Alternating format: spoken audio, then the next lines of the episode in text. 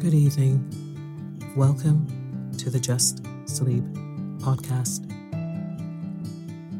I'm Tasha, your host. Every week, I will read you an old story to help you relax, put the stressful day behind you, and drift off to sleep.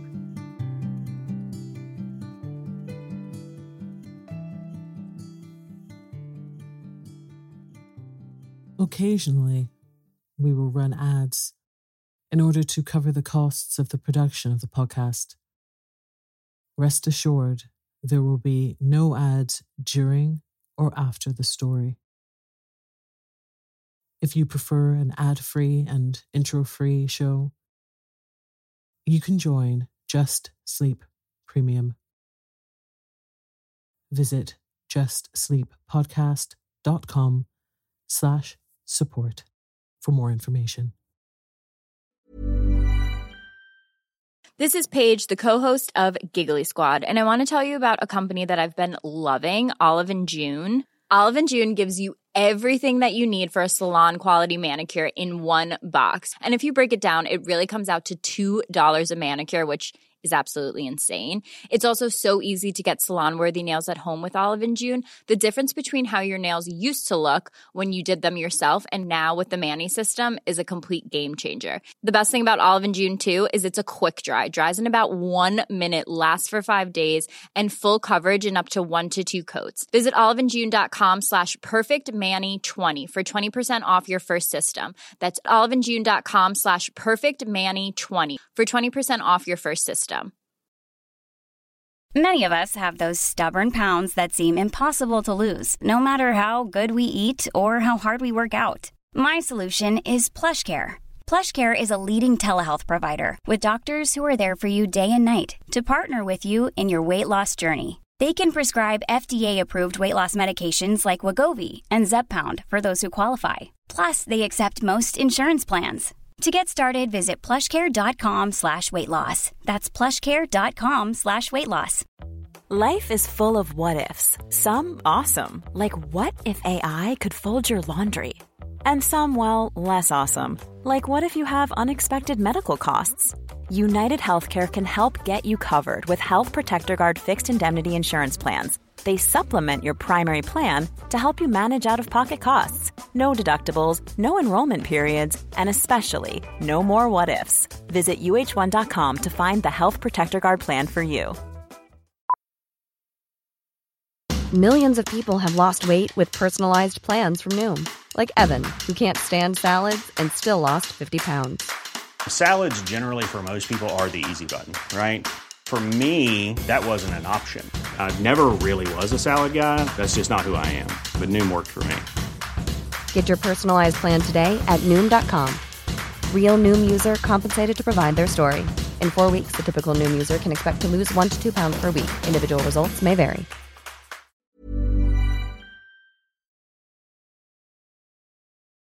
Tonight, I will be reading Beauty and the Beast from Andrew Lang's Blue Fairy Book. So lie down, close your eyes, and let me read you a story. Once upon a time, in a very far off country, there lived a merchant who had been so fortunate in all his undertakings that he was enormously rich. As he had, however, six sons and six daughters, he found that his money was not too much to let them all have everything they fancied as they were accustomed to. But one day, a most unexpected misfortune befell them. Their house caught fire and was speedily burnt to the ground, with all the splendid furniture, the books, pictures, gold, silver, and precious goods it contained. And this was only the beginning of their troubles. Their father, who had until this moment prospered in all ways, suddenly lost every ship he had upon the sea, either by dint of pirates, shipwreck, or fire. Then he heard that his clerks in distant countries, whom he trusted entirely, had proved unfaithful, and at last, from great wealth, he fell into the direst poverty. All that he had left was a little house in a desolate place, at least a hundred leagues from the town in which he had lived, and to this he was forced to retreat with his children, who were in despair of the idea of leading such a different life. Indeed, the daughters at first hoped that their friends, who had been so numerous while they were rich, would insist on their staying in their houses now they no longer possessed one. But they soon found that they were left alone, and their former friends even attributed their misfortunes to their own extravagance and showed no intention of offering them any help. So nothing was left for them but to take their departure to the cottage, which stood in the midst of a dark forest and seemed to be the most dismal place upon the face of the earth. As they were too poor to have any servants, the girls had to work hard like peasants, and the sons, for their part, cultivated the fields to earn their living. Roughly clothed and living in the simplest way, the girls regretted unceasingly the luxuries and amusements of their former life. Only the youngest tried to be brave and cheerful. She had been as sad as anyone when misfortune overtook her father.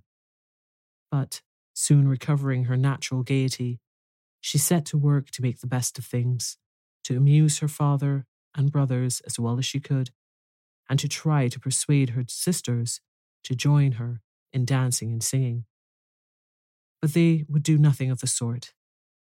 And because she was not as doleful as themselves, they declared that this miserable life was all she was fit for.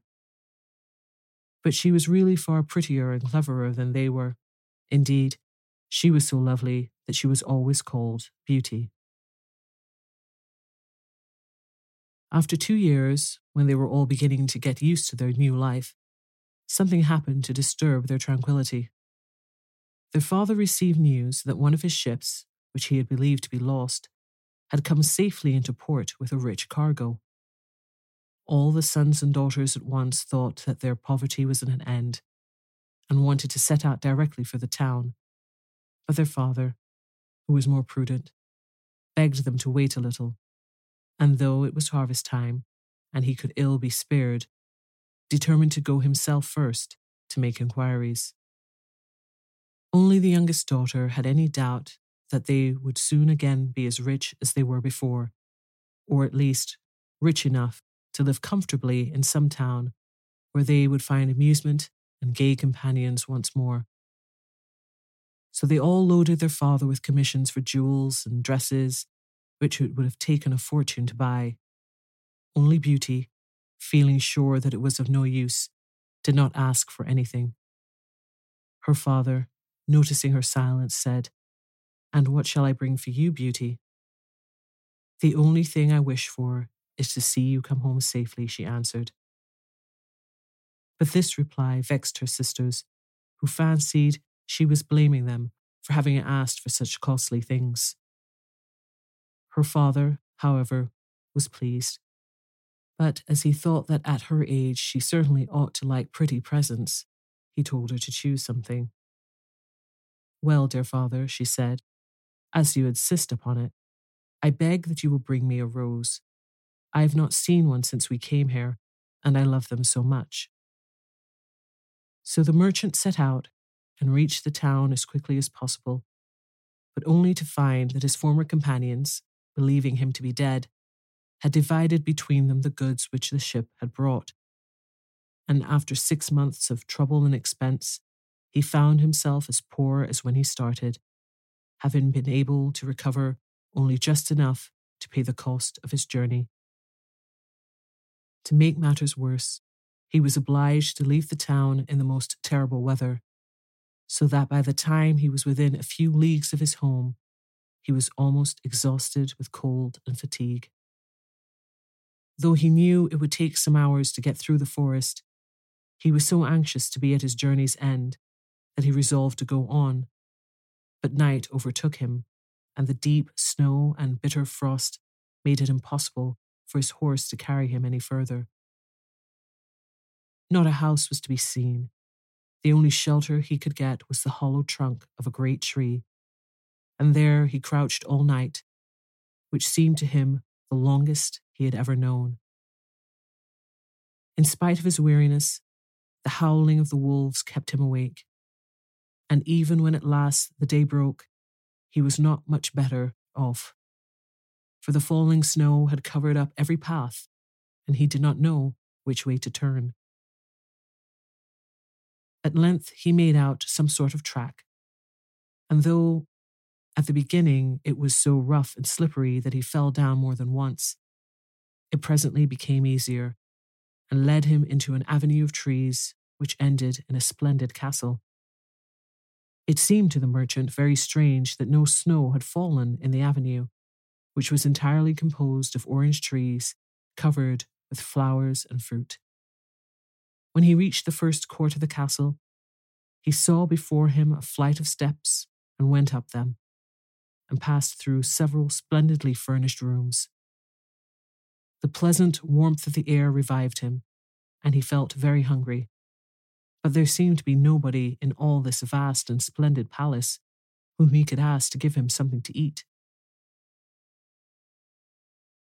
Deep silence reigned everywhere, and at last, tired of roaming through empty rooms and galleries, he stopped in a room smaller than the rest, where a clear fire was burning and a couch was drawn up cosily close to it. Thinking that this must be prepared for someone who was expected, he sat down to wait till he should come and very soon fell into a sweet sleep. When his extreme hunger wakened him after several hours, he was still alone, but a little table, upon which was a good dinner, had been drawn up close to him, and, as he had eaten nothing for twenty four hours, he lost no time in beginning his meal, hoping that he might soon have an opportunity of thanking his considerate entertainer, whoever it might be. But no one appeared, and even after another long sleep from which he awoke completely refreshed, there was no sign of anybody, though a fresh meal of dainty cakes and fruit was prepared upon the little table at his elbow. Being naturally timid, the silence began to terrify him, and he resolved to search once more through all the rooms, but it was of no use. Not even a servant was to be seen, there was no sign of life in the palace. He began to wonder what he should do, and to amuse himself by pretending that all the treasures he saw were his own, and considering how he would divide them among his children. Then he went down into the garden, and though it was winter everywhere else, here the sun shone, and the birds sang, and the flowers bloomed, and the air was soft and sweet. The merchant, in ecstasies with all he saw and heard, said to himself, All this must be meant for me. I will this minute go and bring my children to share these delights. In spite of being so cold and weary when he reached the castle, he had taken his horse to the stable and fed it. Now he thought he would saddle it for his homeward journey, and he turned down the path which led to the stable. This path had a hedge of roses on each side of it, and the merchant thought that he had never seen or smelt such exquisite flowers.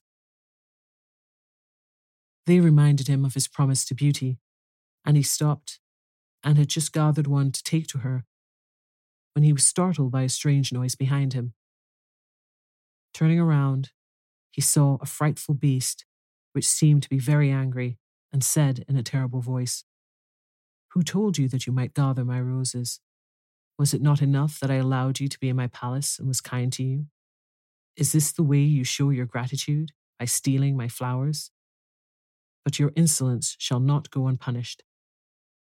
The merchant, terrified by these furious words, dropped the fatal rose, and throwing himself on his knees, cried, Pardon me, noble sir. I am truly grateful to you for your hospitality, which was so magnificent that I could not imagine that you would be offended by my taking such a little thing as a rose. But the beast's anger was not lessened by this speech. You are very ready with excuses and flattery, he cried. That will not save you from the death you deserve. Alas, thought the merchant, if my daughter Beauty could only know what danger her rose has brought me into. And in despair, he began to tell the beast all his misfortunes and the reason of his journey, not forgetting to mention Beauty's request. A king's ransom would hardly have procured all that my daughters asked, he said. But I thought that I might at least take Beauty her rose.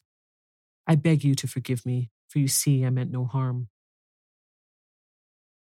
The beast considered for a moment, and then he said in a less furious tone, I will forgive you on one condition. That is, that you will give me one of your daughters. Ah, cried the merchant, if I were cruel enough to buy my own life at the expense of one of my children's, what excuse could I invent to bring her here? No excuse would be necessary, answered the beast.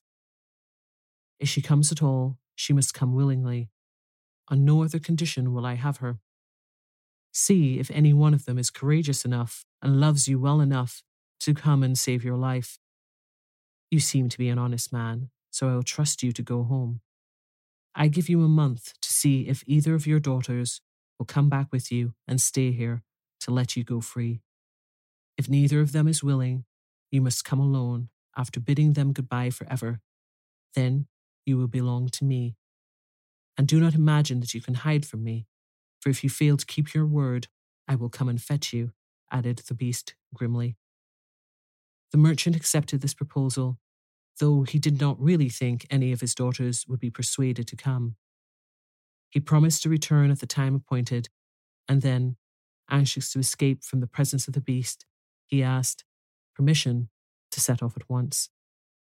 But the beast answered that he could not go until the next day. Then you will find a horse ready for you, he said. Now go and eat your supper and await my orders. The poor merchant, more dead than alive, went back to his room, where the most delicious supper was already served on the little table, which was drawn up before a blazing fire.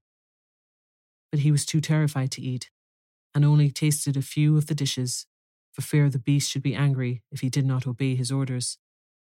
When he had finished, he heard a great noise in the next room, which he knew meant the beast was coming. As he could do nothing to escape his visit, the only thing that remained was to seem as little afraid as possible. So when the beast appeared and asked roughly if he had supped well, the merchant answered humbly that he had, thanks to his host's kindness. Then the beast warned him to remember their agreement and to prepare his daughter exactly for what she had to expect. Do not get up tomorrow, he added, until you see the sun and hear a golden bell ring. Then you will find your breakfast waiting for you here, and the horse you are to ride will be ready in the courtyard. He will also bring you back again when you come with your daughter a month hence. Farewell. Take a rose to beauty, and remember your promise. The merchant was only too glad when the beast went away, and though he could not sleep for sadness, he lay down until the sun rose. Then, after a hasty breakfast, he went to gather Beauty's rose and mounted his horse, which carried him off so swiftly that in an instant he had lost sight of the palace and was still wrapped in gloomy thoughts when it stopped before the door of the cottage.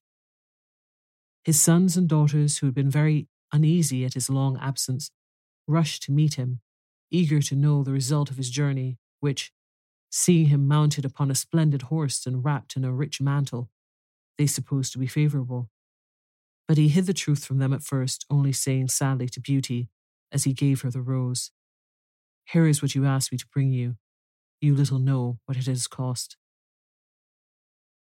This excited their curiosity so greatly that presently he told them his adventures from beginning to end, and then they were all very unhappy.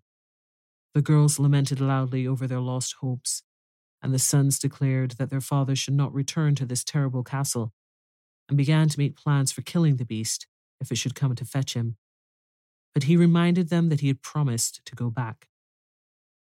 Then the girls were very angry with Beauty and said it was all her fault, and that if she had asked for something sensible, this would never have happened, and complained bitterly that they should have to suffer for her folly. Beauty, much distressed, said to them, I have indeed caused this misfortune, but I assure you I did it innocently. Who could have guessed that to ask for a rose in the middle of summer would cause so much misery? But as I did the mischief, it is only just that I should suffer for it. I will therefore go back with my father to keep his promise. At first, nobody would hear of this arrangement, and her father and brothers, who loved her dearly, declared that nothing should make them let her go. But Beauty was firm. As the time drew near, she divided all her little possessions between her sisters and said goodbye to everything she loved. And when the fatal day came, she encouraged and cheered her father as they mounted together the horse which had brought him back. It seemed to fly rather than gallop, but so smoothly that Beauty was not frightened.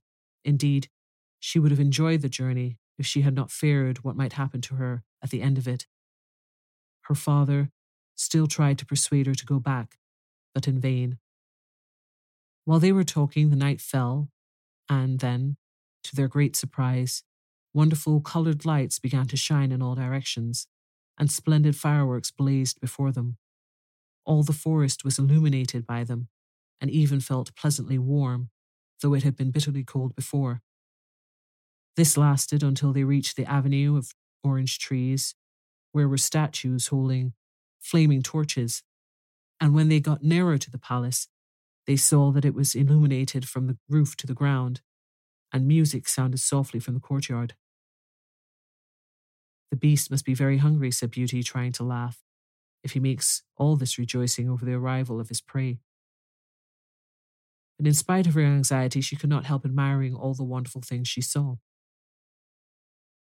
The horse stopped at the foot of the flight of steps leading to the terrace, and when they had dismounted, her father led her to the little room he had been in before, where they found a splendid fire burning and the table daintily spread with a delicious supper.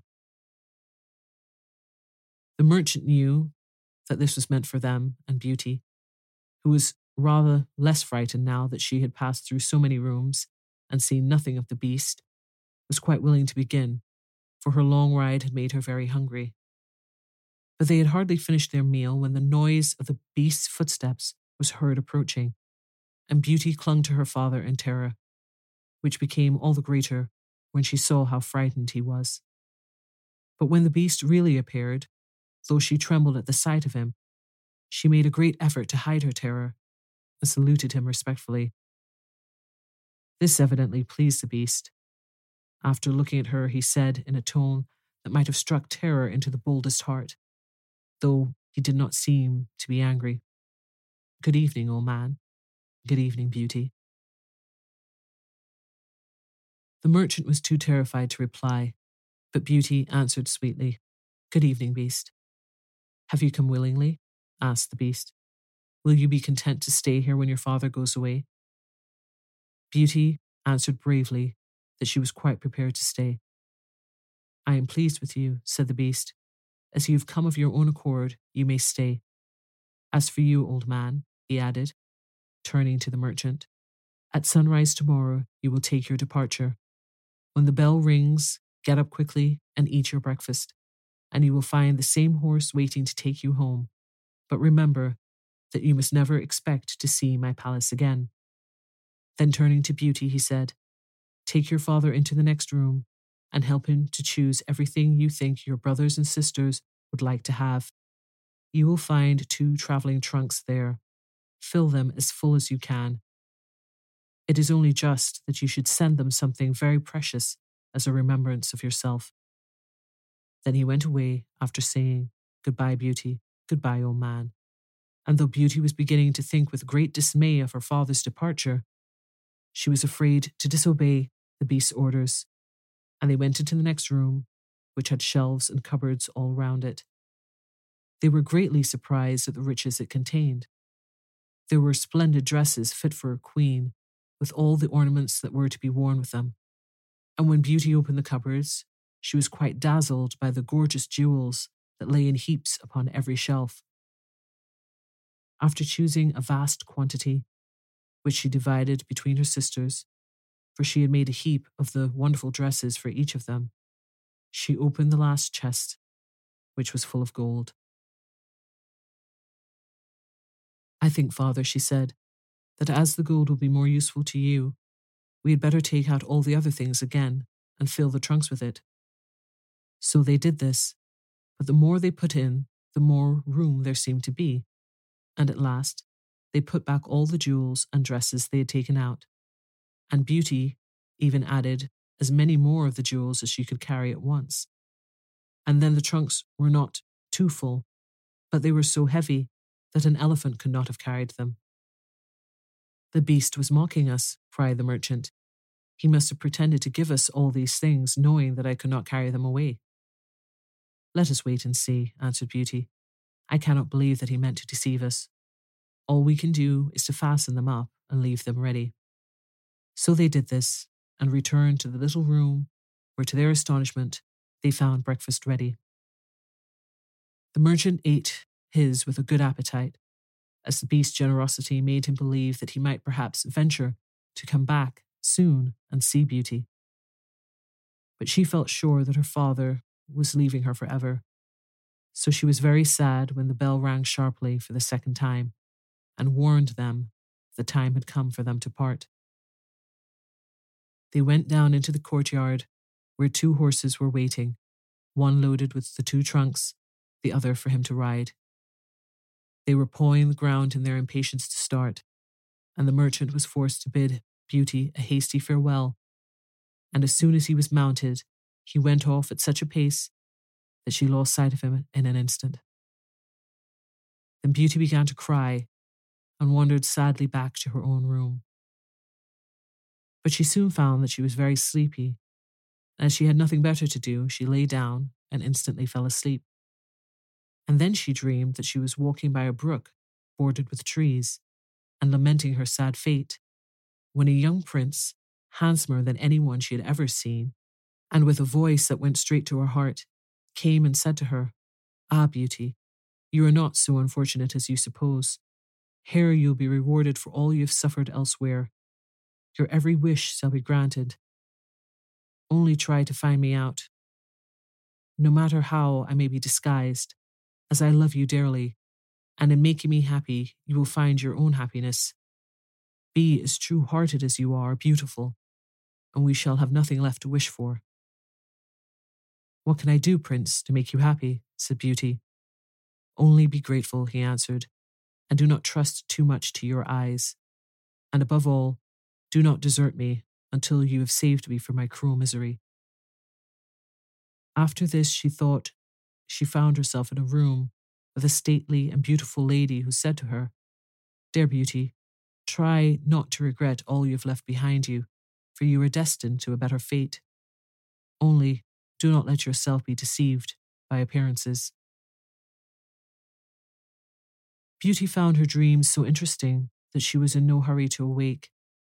But presently the clock roused her by calling her name softly twelve times, and then she got up and found her dressing table set out with everything she could possibly want. And when her toilet was finished, she found dinner was waiting in the room next to hers. But dinner does not take very long when you're all by yourself, and very soon she sat down cozily in the corner of a sofa and began to think about the charming prince she had seen in her dream. He said I could make him happy, said Beauty to herself. It seems then that this horrible beast keeps him a prisoner. How can I set him free? I wonder why they both told me not to trust appearances. I do not understand it. But after all, it was only a dream, so why should I trouble myself about it? I had better go and find something to do to amuse myself. So she got up and began to explore some of the many rooms of the palace. The first she entered was lined with mirrors, and Beauty saw herself reflected on every side and thought she had never seen such a charming room.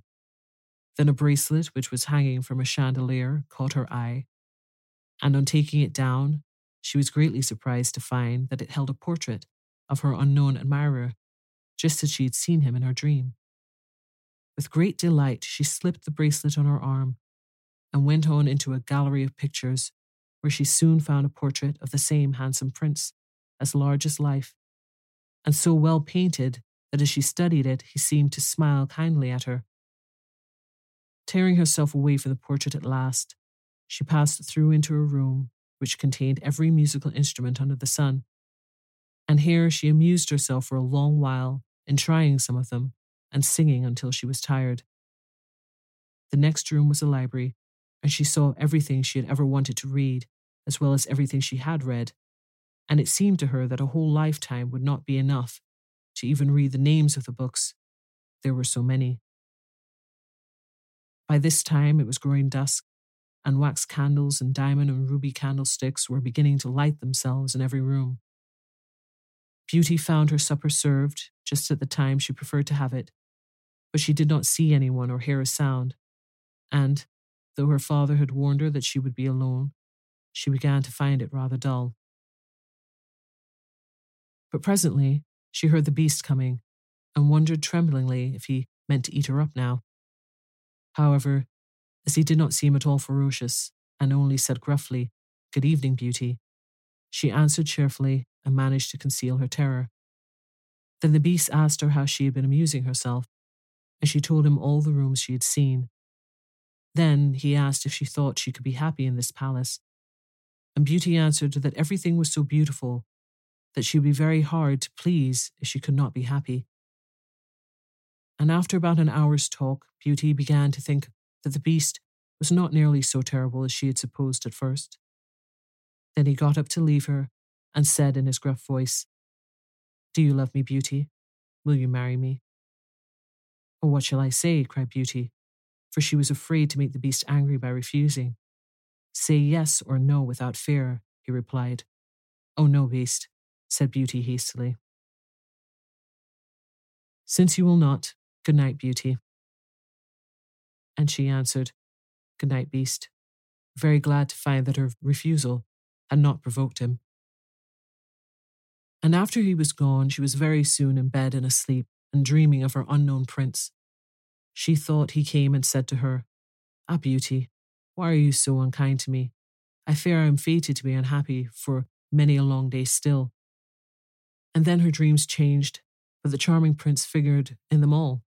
And when morning came, her first thought was to look at the portrait and see if it was really like him. And she found that it certainly was. This morning, she decided to amuse herself in the garden, for the sun shone and all the fountains were playing, but she was astonished to find that every place was familiar to her. And presently, she came to the brook where the myrtle trees were growing, where she had first met the prince in her dream, and that made her think more than ever that he must be kept a prisoner by the beast. When she was tired, she went back to the palace and found a new room full of materials for every kind of work ribbons to make bows and silks to work into flowers. Then there was an aviary full of rare birds, which were so tame that they flew to Beauty as soon as they saw her and perched upon her shoulders and her head. Pretty little creatures, she said. How I wish that your cage was nearer to my room, that I might often hear you sing. So saying, she opened a door and found to her delight that it led into her own room, though she had thought it was quite the other side of the palace. There were more birds in a room further on, parrots and cockatoos that could talk, and they greeted Beauty by name. Indeed, she found them so entertaining that she took one or two back to her room, and they talked to her while she was at supper. After which, the beast paid her his usual visit and asked the same questions as before, and then, with a gruff good night, he took his departure, and Beauty went to bed to dream of her mysterious prince. The days passed swiftly in different amusements, and after a while, Beauty found out another strange thing in the palace, which often pleased her when she was tired of being alone. There was one room which she had not noticed particularly. It was empty, except that under each of the windows stood a very comfortable chair. And the first time she had looked out of the window, it had seemed to her that a black curtain prevented her from seeing anything outside. But the second time she went into the room, happening to be tired, she sat down in one of the chairs, when instantly the curtain was rolled aside and a most amusing pantomime was acted before her. There were dances and coloured lights and music and pretty dresses, and it was all so gay that Beauty was in ecstasies. After that, she tried the other seven windows in turn, and there was some new and surprising entertainment to be seen from each of them, so that Beauty could never feel lonely any more. Every evening after supper, Beast came to see her, and always, before saying good night, asked her in his terrible voice, Beauty, will you marry me? But it seemed to Beauty, now she understood him better, that when she said no, Beast, he went away quite sad. But her happy dreams of the handsome prince soon made her forget the poor beast, and the only thing that all disturbed her was to be constantly told to distrust appearances, to let her heart guide her, and not her eyes, and many other equally perplexing things which, consider as she would, she could not understand. So everything went on for a long time, until at last, happy as she was, Beauty began to long for the sight of her father and her brothers and sisters, and one night, seeing her look very sad, the beast asked her what was the matter. Beauty had quite ceased to be afraid of him. Now she knew that he was really gentle in spite of his ferocious looks and his dreadful voice. So she answered that she was longing to see her home once more. Upon hearing this, the beast seemed sadly distressed and cried miserably. Ah, Beauty, have you the heart to desert an unhappy beast like this? What more do you want to make you happy? Is it because you hate me that you want to escape? No, dear beast, answered Beauty softly. I do not hate you, and I should be very sorry never to see you any more, but I long to see my father again. Only let me go for two months, and I promise to come back to you and stay for the rest of my life. The beast, who had been sighing dolefully while she spoke, now replied, I cannot refuse you anything you ask, even though it should cost me my life. Take the four boxes you will find in the next room and fill them with everything you wish to take with you. But remember your promise and come back when the two months are over, or you may have cause to repent it. For if you do not come in good time, you will find your faithful beast dead. You will not need any chariot to bring you back. Only say goodbye to all your brothers and sisters the night before you come away. And when you have gone to bed, turn this ring round upon your finger and say firmly, I wish to go back to my palace and see my beast again. Good night, beauty. Fear nothing, sleep peacefully, and before long, you shall see your father once more. As soon as Beauty was alone, she hastened to fill the boxes with all the rare and precious things she saw about her, and only when she was tired of heaping things into them did they seem to be full. Then she went to bed, but could hardly sleep for joy. And when at last she did begin to dream of her beloved prince, she was grieved to see him stretched upon a grassy bank, sad and weary, and hardly like himself. What is the matter? she cried. But he looked at her reproachfully and said, How can you ask me, cruel one? Are you not leaving me to my death, perhaps? Don't be so sorrowful, cried Beauty. I am only going to assure my father that I am safe and happy. I have promised the beast faithfully that I shall come back, and he would die of grief if I did not keep my word. What would that matter to you? said the prince. Surely you would not care. Indeed, I should be ungrateful if I did not care for such a kind beast, said Beauty indignantly. I would die to save him from pain. I assure you it is not his fault that he is so ugly. Just then, a strange sound woke her. Someone was speaking not very far away. And opening her eyes, she found herself in a room she had never seen before, which was certainly not nearly so splendid as those she was used to in the beast's palace. Where could she be? She got up and dressed hastily, and then saw that the boxes she had packed the night before were all in the room. While she was wondering by what magic the beast had transported them and herself to this strange place, she suddenly heard her father's voice and rushed out and greeted him joyfully. Her brothers and sisters were all astonished at her appearance as they had never expected to see her again, and there was no end to the questions they asked her. She had also much to hear about what happened to them while she was away, and of her father's journey home. But when they heard that she had only come back to be with them for a short time, and then must go back to the beast's palace forever, they lamented loudly. Then Beauty asked her father what he thought could be the meaning of her strange dreams, and why the prince constantly begged her not to trust appearances. After much consideration, he answered, You tell me yourself that the beast, frightful as he is, loves you dearly and deserves your love and gratitude for his gentleness and kindness. I think the prince must mean you to understand that you ought to reward him by doing as he wishes you to, in spite of his ugliness. Beauty could not help seeing that this seemed very probable. Still, when she thought of her dear prince who was so handsome, she did not feel at all inclined to marry the beast. At any rate, for two months she need not decide, but could enjoy herself with her sisters.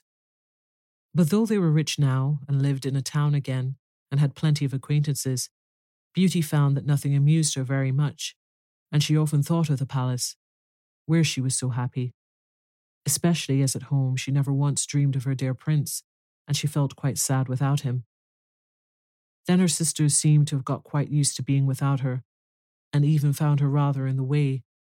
So she would not have been sorry when the two months were over, but for her father and brothers, who begged her to stay, and seemed so grieved at the thought of her departure that she had not the courage to say goodbye to them. Every day when she got up, she meant to say it at night, and when night came, she put it off again, until at last she had a dismal dream which helped her to make up her mind. She thought she was wandering in a lonely path in the palace gardens when she heard groans which seemed to come from bushes, hiding the entrance of a cave, and running quickly to see what could be the matter, she found the beast stretched out upon his side, apparently dying. He reproached her faintly with being the cause of his distress, and at the same moment, a stately lady appeared and said very gravely, Beauty, you are only just in time to save his life. See what happens when people do not keep their promises. If you had delayed one day more, you would have found him dead. Beauty was so terrified by this dream that the next morning she announced her intention of going back at once, and that very night she said goodbye to her father and all her brothers and sisters, and as soon as she was in bed, she turned her ring round upon her finger and said firmly, I wish to go back to my palace and see my beast again, as she had been told to do. Then she fell asleep instantly and only woke up to hear the clock saying, Beauty, beauty, twelve times in its musical voice, which told her at once that she was really in the palace once more. Everything was just as before, and her birds were so glad to see her. But Beauty thought that she had never known such a long day, for she was so anxious to see the beast again that she felt as if supper time would never come. But when it did come and no beast appeared, she was really frightened. So after listening and waiting for a long time, she ran down into the garden to search for him. Up and down the paths and avenues ran poor Beauty, calling him in vain, for no one answered, and not a trace of him could she find, until at last, quite tired, she stopped for a minute's rest and saw that she was standing opposite the shady path she had seen in her dream. She rushed down to it, and sure enough, there was the cave, and in it lay the beast, asleep, as Beauty thought. Quite glad to have found him, she ran up and stroked his head, but to her horror, he did not move or open his eyes. Oh, he is dead, and it is all my fault, said Beauty, crying bitterly. But then, Looking at him again, she fancied he still breathed. Hastily fetching some water from the nearest fountain, she sprinkled it over his face, and to her great delight, he began to revive. Oh, beast, how you frightened me, she cried. I never knew how much I loved you until just now, when I feared I was too late to save your life. Can you really love such an ugly creature as I am? said the beast faintly. Beauty, you only came just in time.